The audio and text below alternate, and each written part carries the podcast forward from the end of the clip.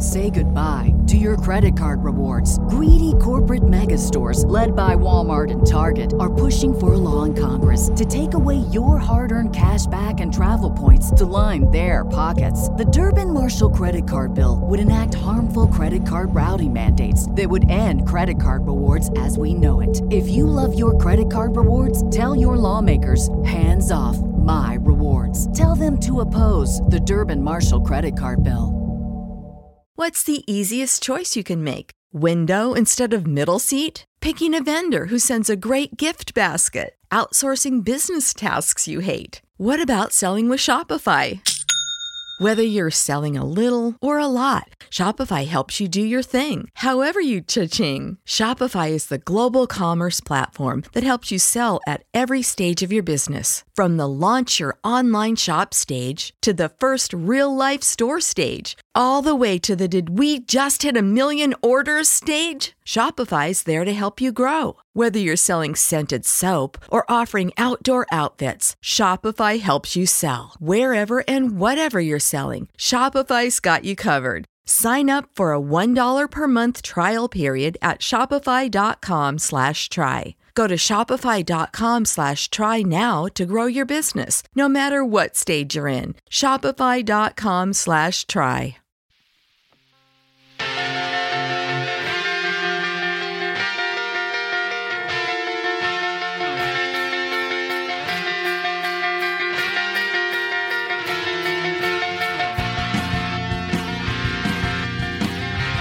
You're listening to Spurscast, episode 468.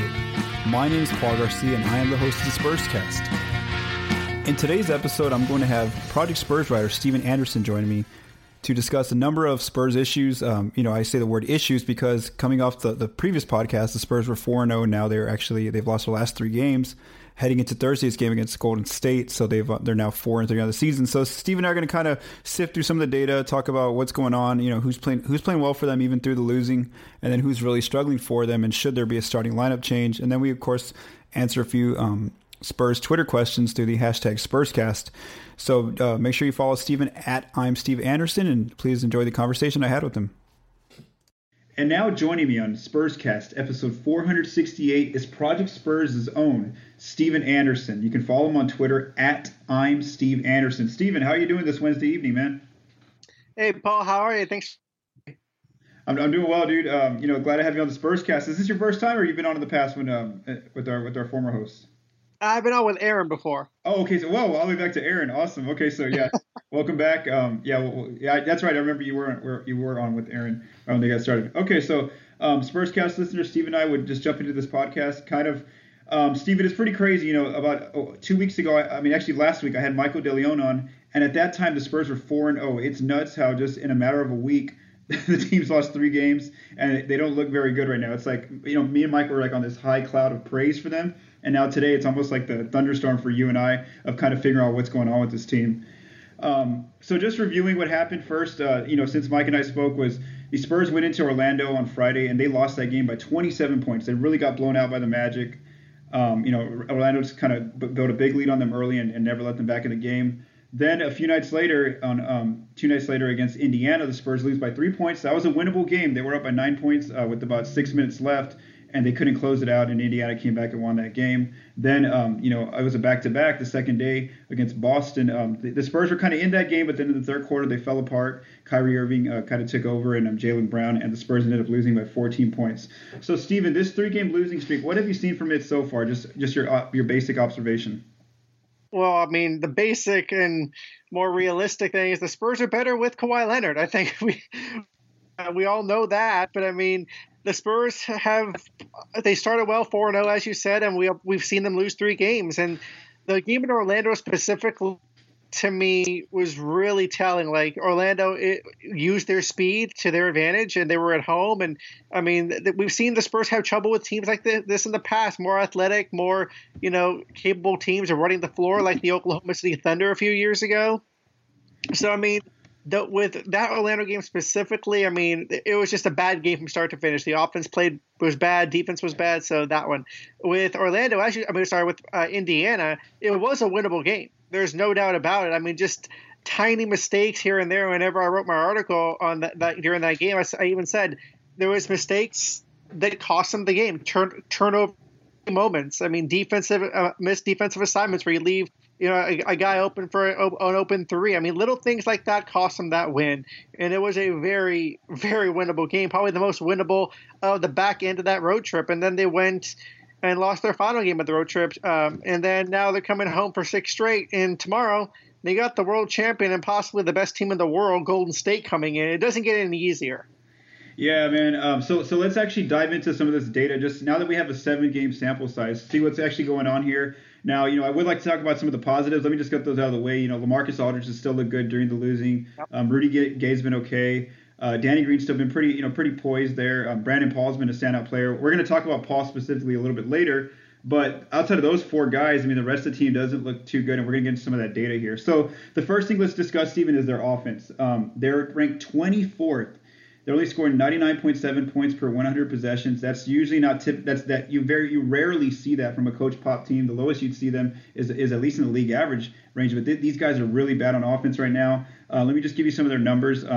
Their true shooting percentage is at 50.4%. They're 28th in the league. Now, true shooting percentage, for those listeners that are listening, it takes into average your field goal percentage, your free throw percentage, and your three-point percentage as well. They mess with the data and put into some sort of number figure, and it spits out this number, and it's 50.4%, the league average.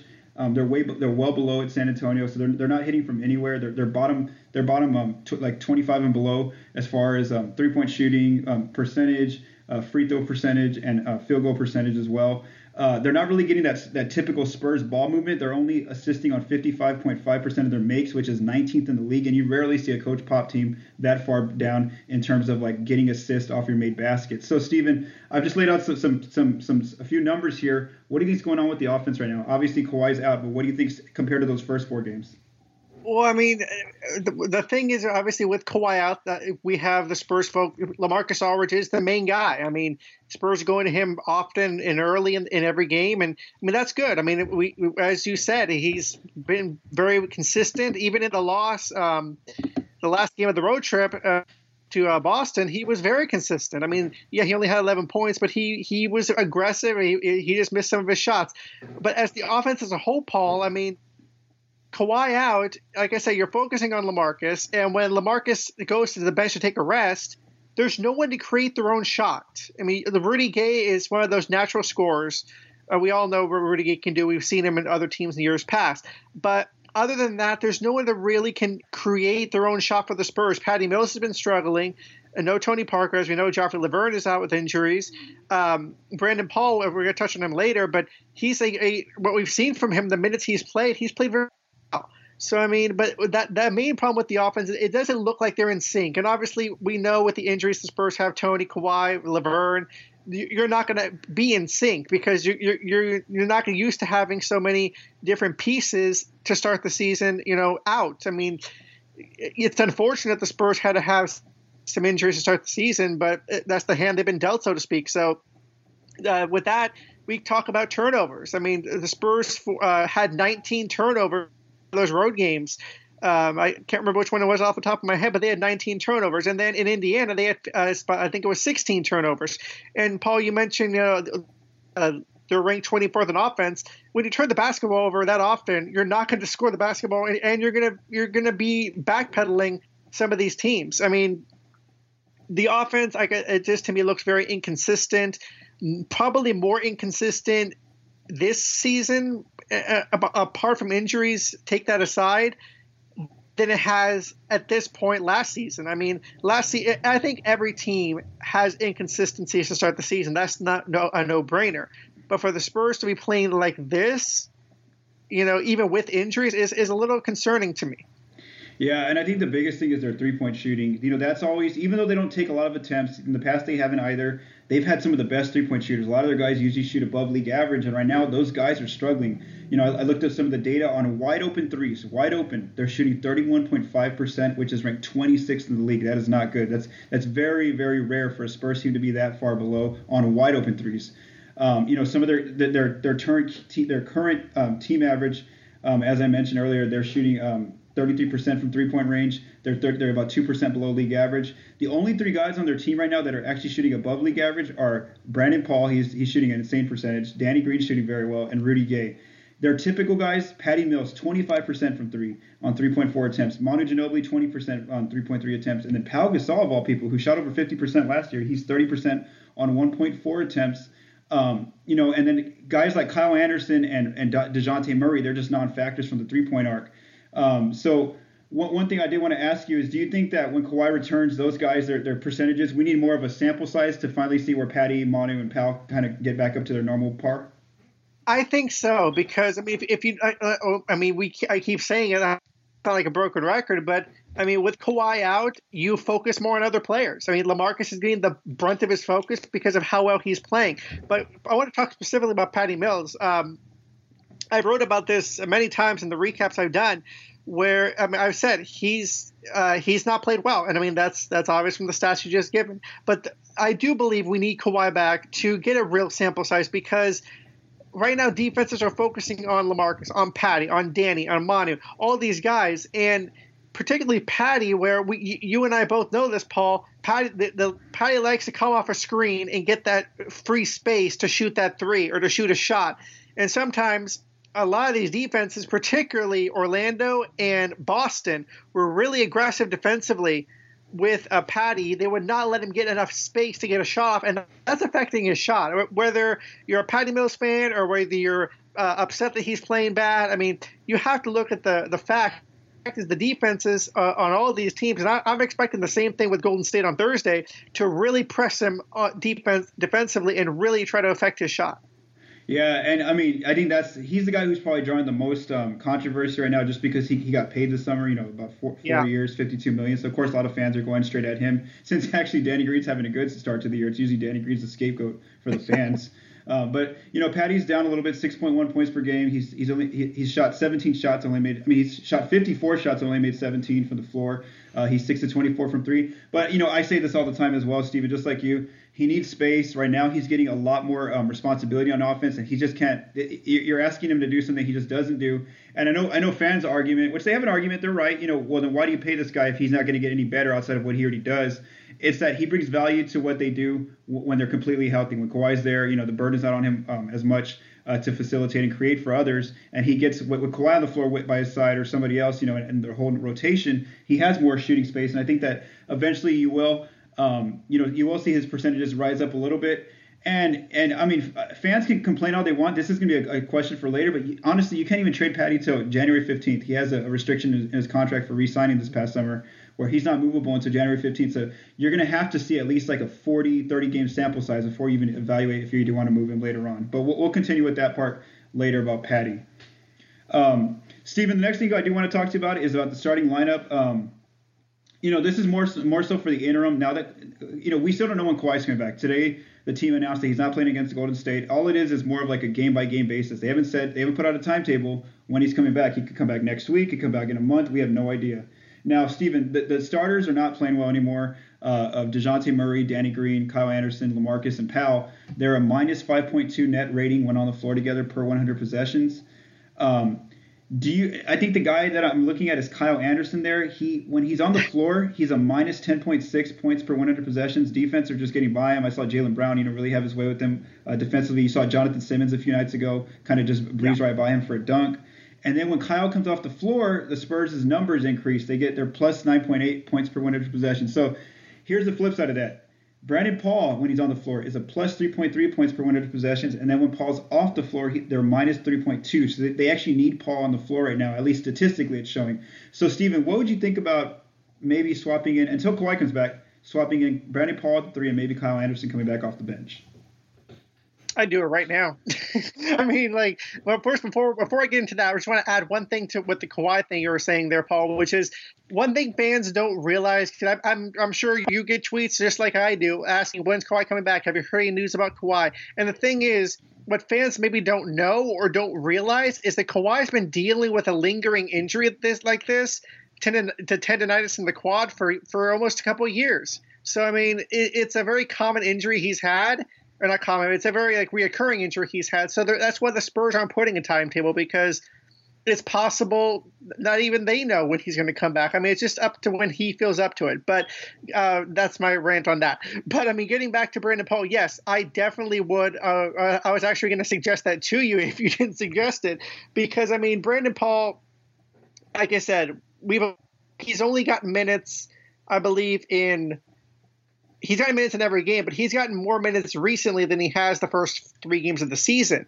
And what we've seen in those, particularly on that road trip, Paul, was really good. I mean, he can shoot threes. He can defend well. I mean, I don't think I'm out of bounds in saying he's a better offensive player than Kyle Anderson at this point. And I would put him in the start of Anderson at this point because, I mean, if you look, the Spurs have coming up the next four games, take it, Golden State out of it, it's not going to get any easier with the Clippers and Phoenix and Phoenix is debatable, but Charlotte, I mean, you got some good teams coming in here, and you're going to need that defense and particularly that offense to start the game because offensively, the in Boston and also in Indiana, the starters look bored. They didn't look really into it. They look really sluggish to start, and I think a shakeup to the lineup might give them the jump they need. Yeah, I feel that way as well. You know, with Paul, you're getting good defense on the wing at least that Kyle's kind of not bringing you. You get more shooting, like you mentioned. You know, DeJounte's already a non-shooter. Teams are already, you know, he's fell apart ever since like his fourth game of the season. Offensively, you know, he's just down in the tank with his jump shot. Defenses aren't scared of him. They know the game plan on him. He's good at attacking the boards. He's good at getting into the paint. So when you have two non-shooters out there in Kyle and Murray, it makes it harder on Aldridge, Green, and Gasol to get those early runs now and get those, like, you know, that separation.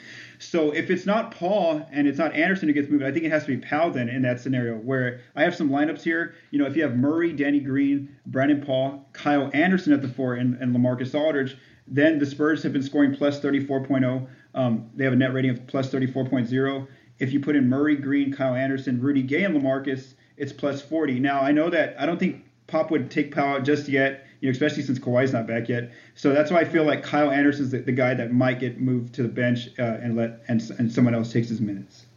Yeah, I agree, because particularly when you have, like I said, Golden State loves to go small. We know this. But with how Powell has played in the last two games, I don't see Pop moving him at all, at least not yet, unless, like I said, a situation like Golden State comes in where Golden State starts small and they don't start any bigs at all. And maybe that's a scenario I can see. Because remember, he did that with Tim Duncan. He moved Tim Duncan to the bench a few years ago and put Boris Diaw in the starting lineup. But again, that was like in March, and we're only in November. So there's a long way to go, and we had a healthy Kawhi Leonard at that time. So I do believe there's more time to discuss moving power, things like that. But if we're talking right now, I think you're right. Kyle is the main guy to zero in on at this point. Yeah, and Stephen, before we go into the Twitter questions, I wanted to ask you about this question, just kind of because, you know, it's obviously 7 games only. It's super small sample size. Most teams don't get an actual sample size legit until 20 games. Now, there's obviously two camps on Spurs Twitter. It's the sky is falling, oh my gosh, to start drafting for a lotto pick. And then there's the camp of, hey, Kawhi's not even back yet. These dudes are still 4-3. They're over 500. Now, let's just say this week, like you mentioned, they have some tough opponents coming up. They have Golden State, Charlotte, Phoenix, and the Clippers. Let's just say they're either below 500 next Wednesday or they're like 6-5. Are you in that camp of they really need to like start freaking out, or are you still saying that just hold down the fort and kind of do what you got to do, build some chemistry until Kawhi comes back? Where are you at on the Spurs right now? I'm in the camp of it's only November and there's a long season to go. I mean, you know, I think hold on to the fort till Kawhi comes back. There's no drastic changes that need to be made. I mean, if you look at Golden State, they're 3 as well, I believe, or 5-3, whatever they are right now. Mm-hmm. I mean, 5-3. Okay, so I mean, you're not calling for them to bench Kevin Durant or Draymond or something. I mean, what happens right now is a small sample size, as we both keep saying. I mean, just because the Spurs and Golden State are not number 2, does it mean that they're going to not be number 1 or 2 in April? No. I mean, it's a long season. Things happen over the course of a season. I mean, the only thing I would suggest, and we just said a few seconds ago, lineup change until Kawhi gets back. I mean, Kyle Anderson's not cutting it, and Brandon Paul is, as we've seen the past couple of games. But as far as anything drastic, no, leave it the same. Yeah, and, defensively, they're actually okay. I know that they've had some of their slip-ups, especially against the Magic, but like you saw against Boston the other day, they actually took care of the ball very well, and outside of Kyrie Irving being Kyrie Irving, they couldn't just stop him individually. They were kind of okay. Overall, on defense, they're 11th in the league. They're holding teams to 100.9 points per 100 possessions. They're actually doing very well of not putting a lot of players on the free throw line without Kawhi. That's actually pretty good. Now, playing more small ball, you're seeing Pop go to more small ball, Rudy Gay really quick at the 4 and LaMarcus at the 5. They're actually the rim is exposed a little bit more. They're like 12th or 13th in points in the paint for the other team. So that's kind of something that you need to watch as far as even when Kawhi comes back. But defensively, they're actually okay. That's something they can kind of hang their hat on. And they'll get better as the season continues. Moving on into our Twitter questions that we ask you all the fans to go on to and log on to Twitter and use the hashtag SpursCast to send us some questions. So, Steven, I'm going to read you the questions, maybe provide some data, and then let you answer them, okay? All right, cool. Here we go. Our first one comes from @Spurgeon6. They ask, with his new handles, what should Danny Green's new nickname be? I've seen some fans floating Danny Dribbles as an option. What about shortening it to Double D or D squared? What do you think Danny's new nickname should be since he's dribbling so well? Well, not Double D. Let's not go there. I would think like D Money or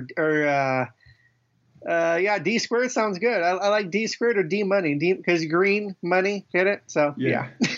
Okay. Yeah, and I honestly just call him Danny. That's kind of what I call him, or just green because I hate to be mean about this tweet, but he's actually kind of slipped a little bit, and it's not his fault. He's getting asked to do a lot more. So he's actually now he has 13 turnovers this season, which is the second most on the team. As far as wing players, he's in the 7th percentile of turning the ball over on 16.5% of the Spurs' possessions when he has the ball, and that's not very good for wings. And again, it's still early season data, and he's asked a lot. He's asked to do a lot more right now with Kawhi out. But we're gonna get back to Danny in a second. So I kind of don't think he needs a nickname at all, where I'm coming from, as far as looking at that question. Okay, Steven, the next question is from @Dan DeLeon. They ask, other than getting Kawhi back, is there anything else that can solve the Spurs' recent defensive struggles? They put too many uncontested shots. Well, other than getting Kawhi back, I guess taking better care of the basketball on the offensive end and on the defensive end, just, watch your man more. We saw in Boston and also in Indiana, guys went to the rim with ease. And I'm not even talking – that's with Powell and LaMarcus on the floor.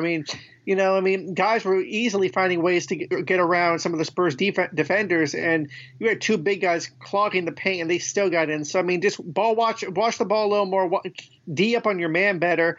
And I think defensively, Brandon Paul would be a massive upgrade over Kyle Anderson because, he had two steals in one of those road games, and – one of the steals was Kawhi Leonard like. He literally took the ball from the guy's hands. So, that would be a massive improvement as well.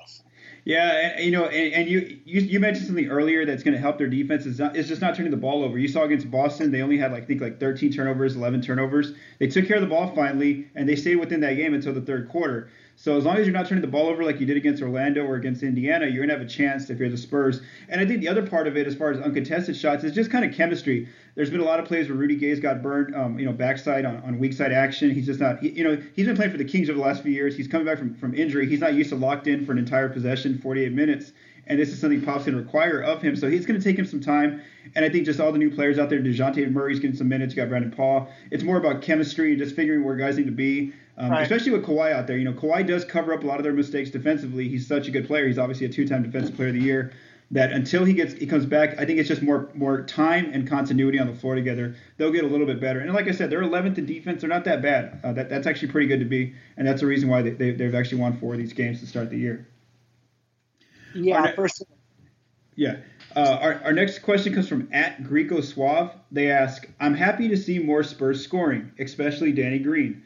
Can this be sustained when Kawhi returns? Now, Steve, before I let you answer that question, let me provide you Danny Green some of his stats right now. He's averaging 11 points per game. Now, here's the thing. He's taking 9.9 field goal attempts, which is second most on the team. So do you think Danny's going to keep up this scoring when Kawhi comes back? First of all, I love that Twitter handle. Let me just point that out. But, do I think Danny will keep No, I don't. I mean, you're gonna have Kawhi, LaMarcus, Rudy Gay, and doing a very much the majority of the scoring, and Danny's going to get some looks. I mean, there's no doubt about it. But will he keep up the scoring he is right now? I don't think so. Yeah, I'm in that camp as well. You know, he's not going to have the possession as much. You know, his turnovers will decrease because he's not going to be, asked to do that much. He'll have to dribble still, but it's more on closeouts and when teams double LaMarcus or Kawhi. I could see his scoring maybe going from 11 points to at best like 8 or 9.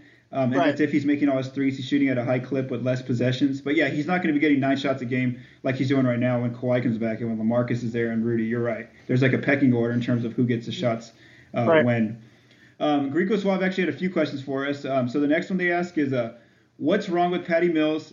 Now we already talked about Patty, obviously, so we're not going to really answer that. But here's the other part: is his trade value still relevant? Now, what I'm going to say about this is that Patty cannot be traded since he re-signed as a free agent this summer until January 15th. So the Spurs are stuck with him until that time if they even did want to move him. But Steven, let's just say Patty doesn't even when Kawhi comes back, he still doesn't get his percentages up. He just looks at a little out of sync. He's kind of a minus on the other end of the floor, like it's looking at the numbers. Do you think that by January, if he's having a really bad, 30 games, they would look at moving him?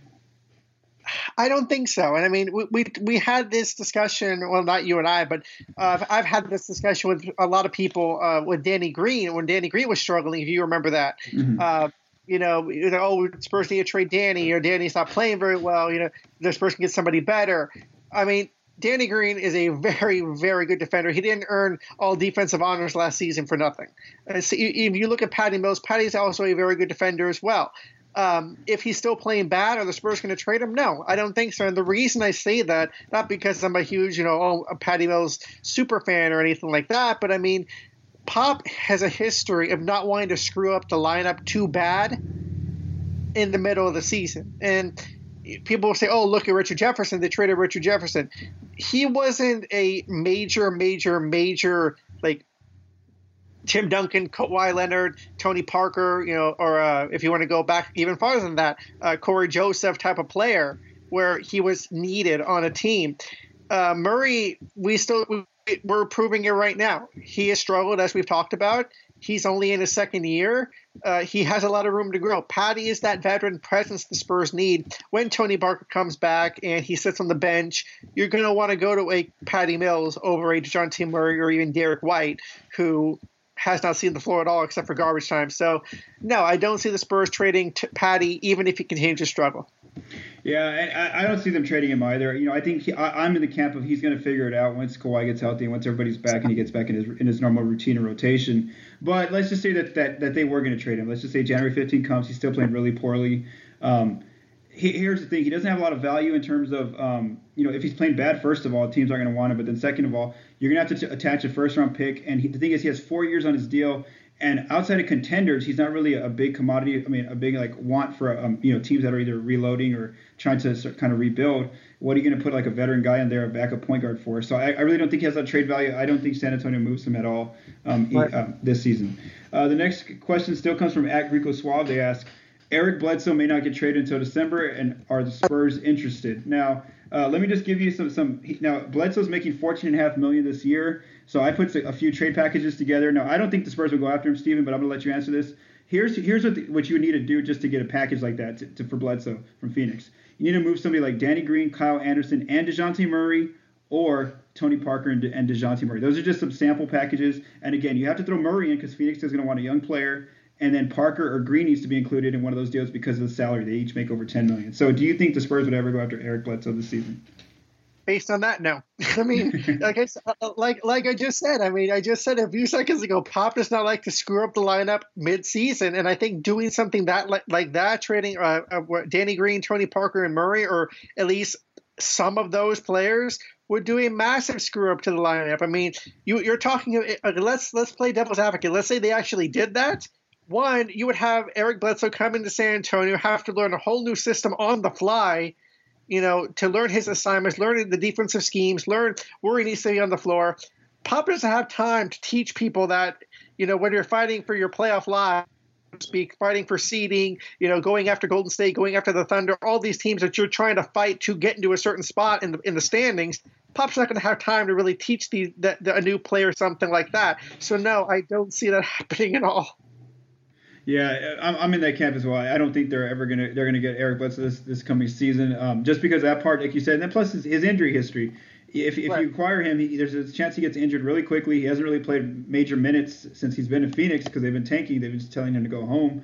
And then there's no backup point guard or no future for you if you move Murray, because Phoenix will want Murray. He's a young a prospect for them. And then San Antonio, who are you building around? You know, obviously you still have Derek White, but that's about it. And you've invested so much already in Murray. So I don't think that's ever going to happen with the Eric Bledsoe situation in San Antonio.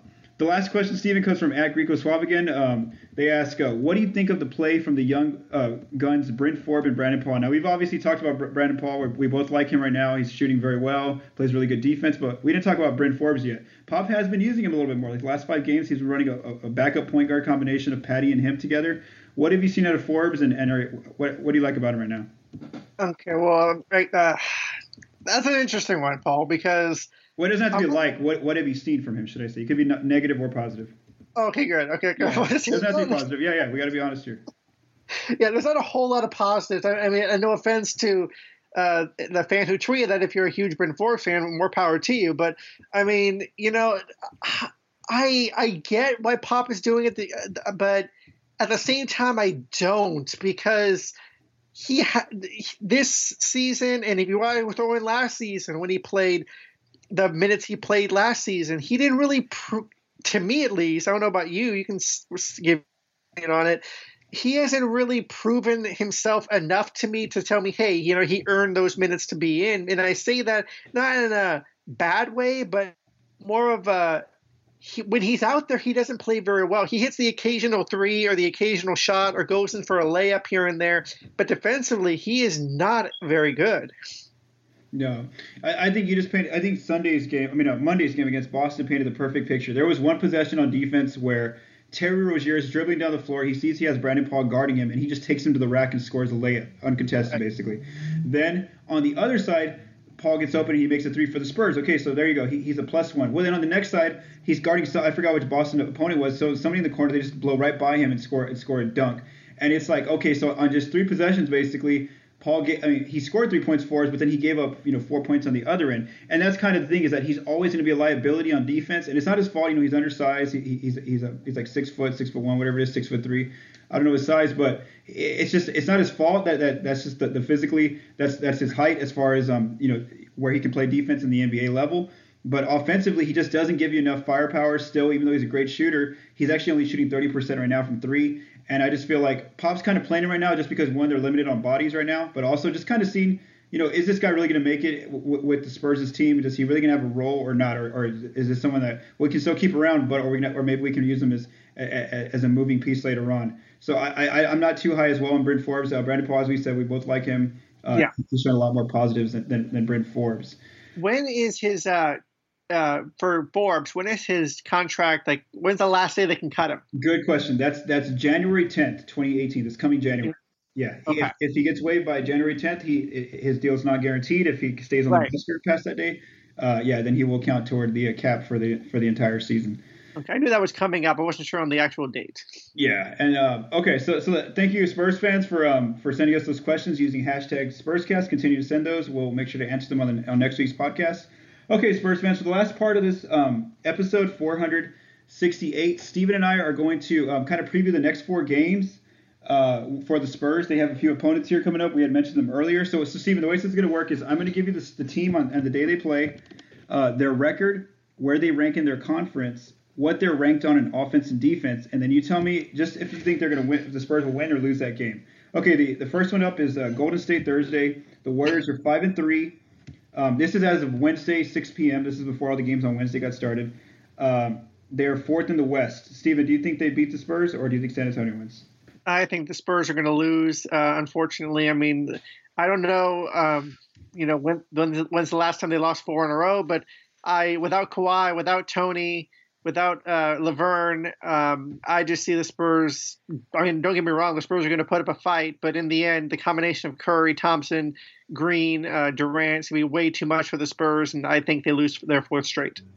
Yeah, I'm going to say loss as well. Vegas actually thinks this is kind of like a, is Golden State going to actually wake up for this game because they know Kawhi's out. You know, I don't know if they're going to take it seriously because they only made him a 6-point favorite when I first checked the first odds. And so they think there could be a slip-up by the Warriors. They have lost 3 games. They haven't taken it too seriously just yet. They're kind of bored already. You know, they know it doesn't really, like you mentioned earlier, it doesn't start till April, their real season. But I also take Golden State here. I think that, you know, with the Spurs struggling so much on offense and Golden State usually being one of the top defensive teams right now, they're not. But they can turn that up. I see Golden State winning. So now the following night, Stephen, in San Antonio, the Spurs host the Charlotte Hornets. Charlotte is 4-3, and they're ranked 7th in the Eastern Conference by way of record. They're the 21st offense, so they're kind of struggling on offense like the Spurs are right now, but they're really good on defense. They're the 6th best defense in the NBA. Who do you think wins that game Friday?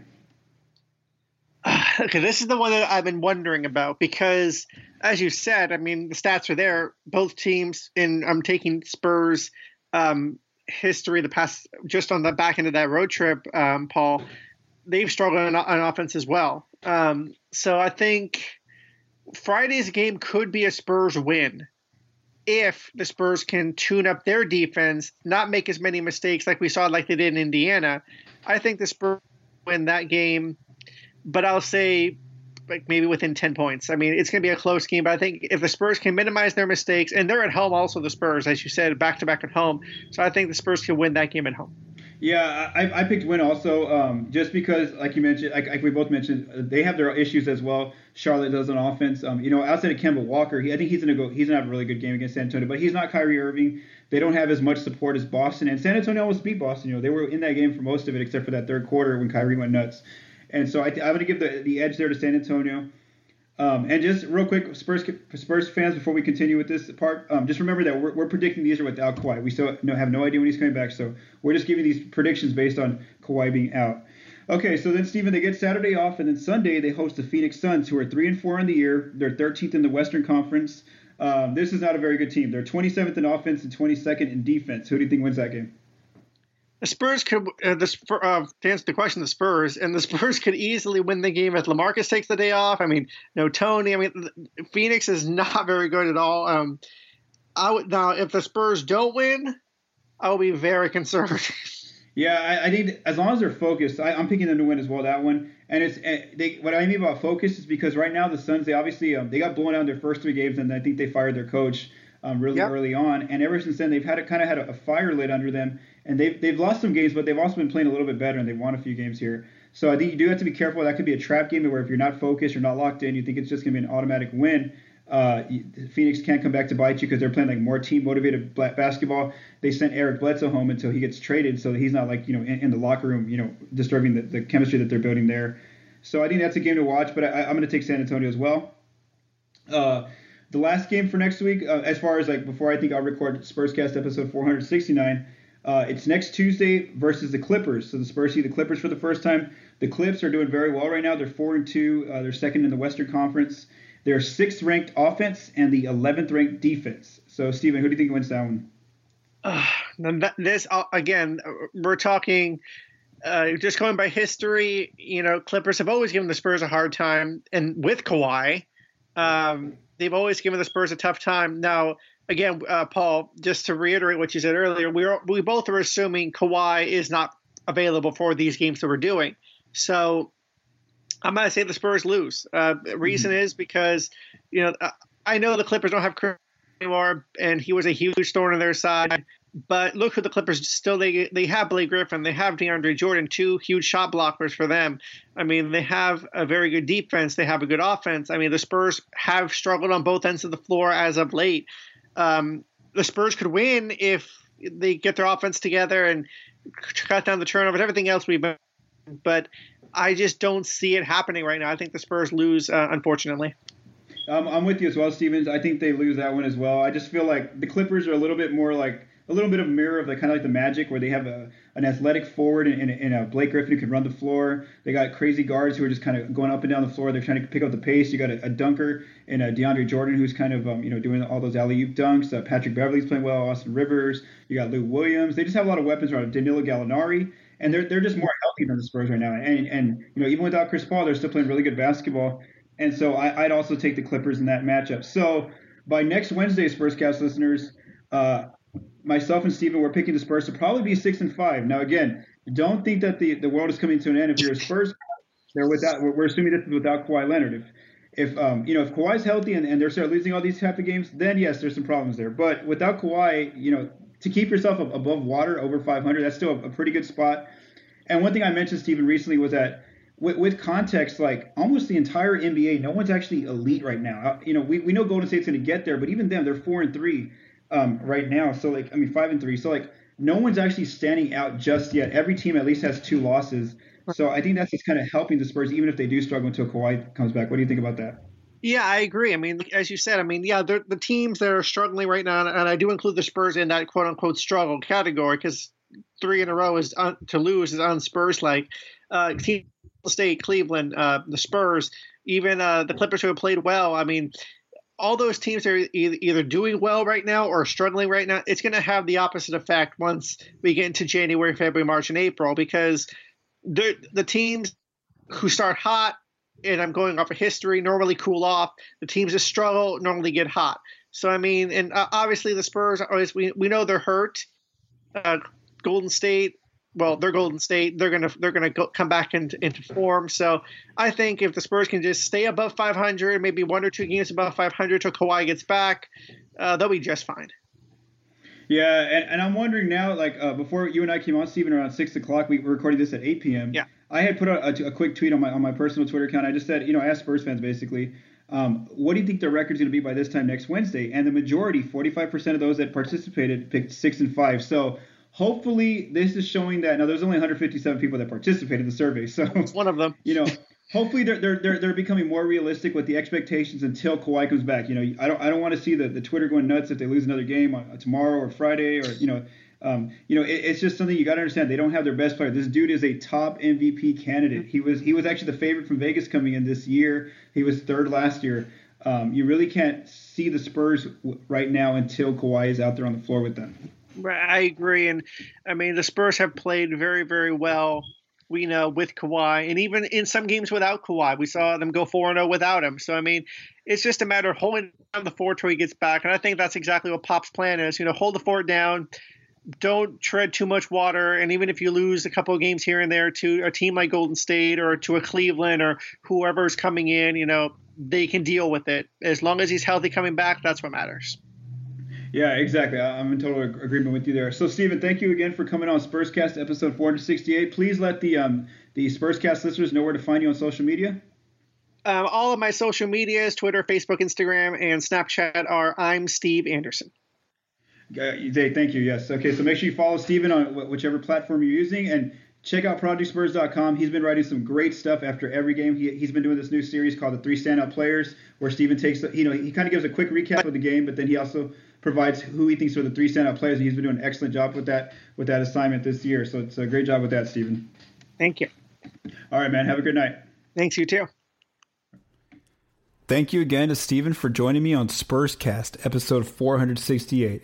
If you're on Twitter or Facebook or Instagram, please follow him at I am Steve Anderson. So at I am Steve Anderson.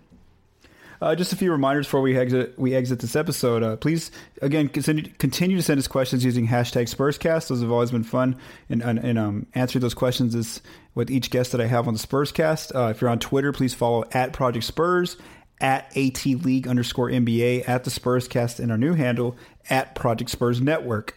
Please visit the sites ProjectSpurs.com, AnalyzingTheLeague.com, SpursOn6.com, and ProjectSpursNetwork.com. And lastly, if you're listening to the Spurscast on iTunes, please leave us a rating and review. Thank you. Have a great day.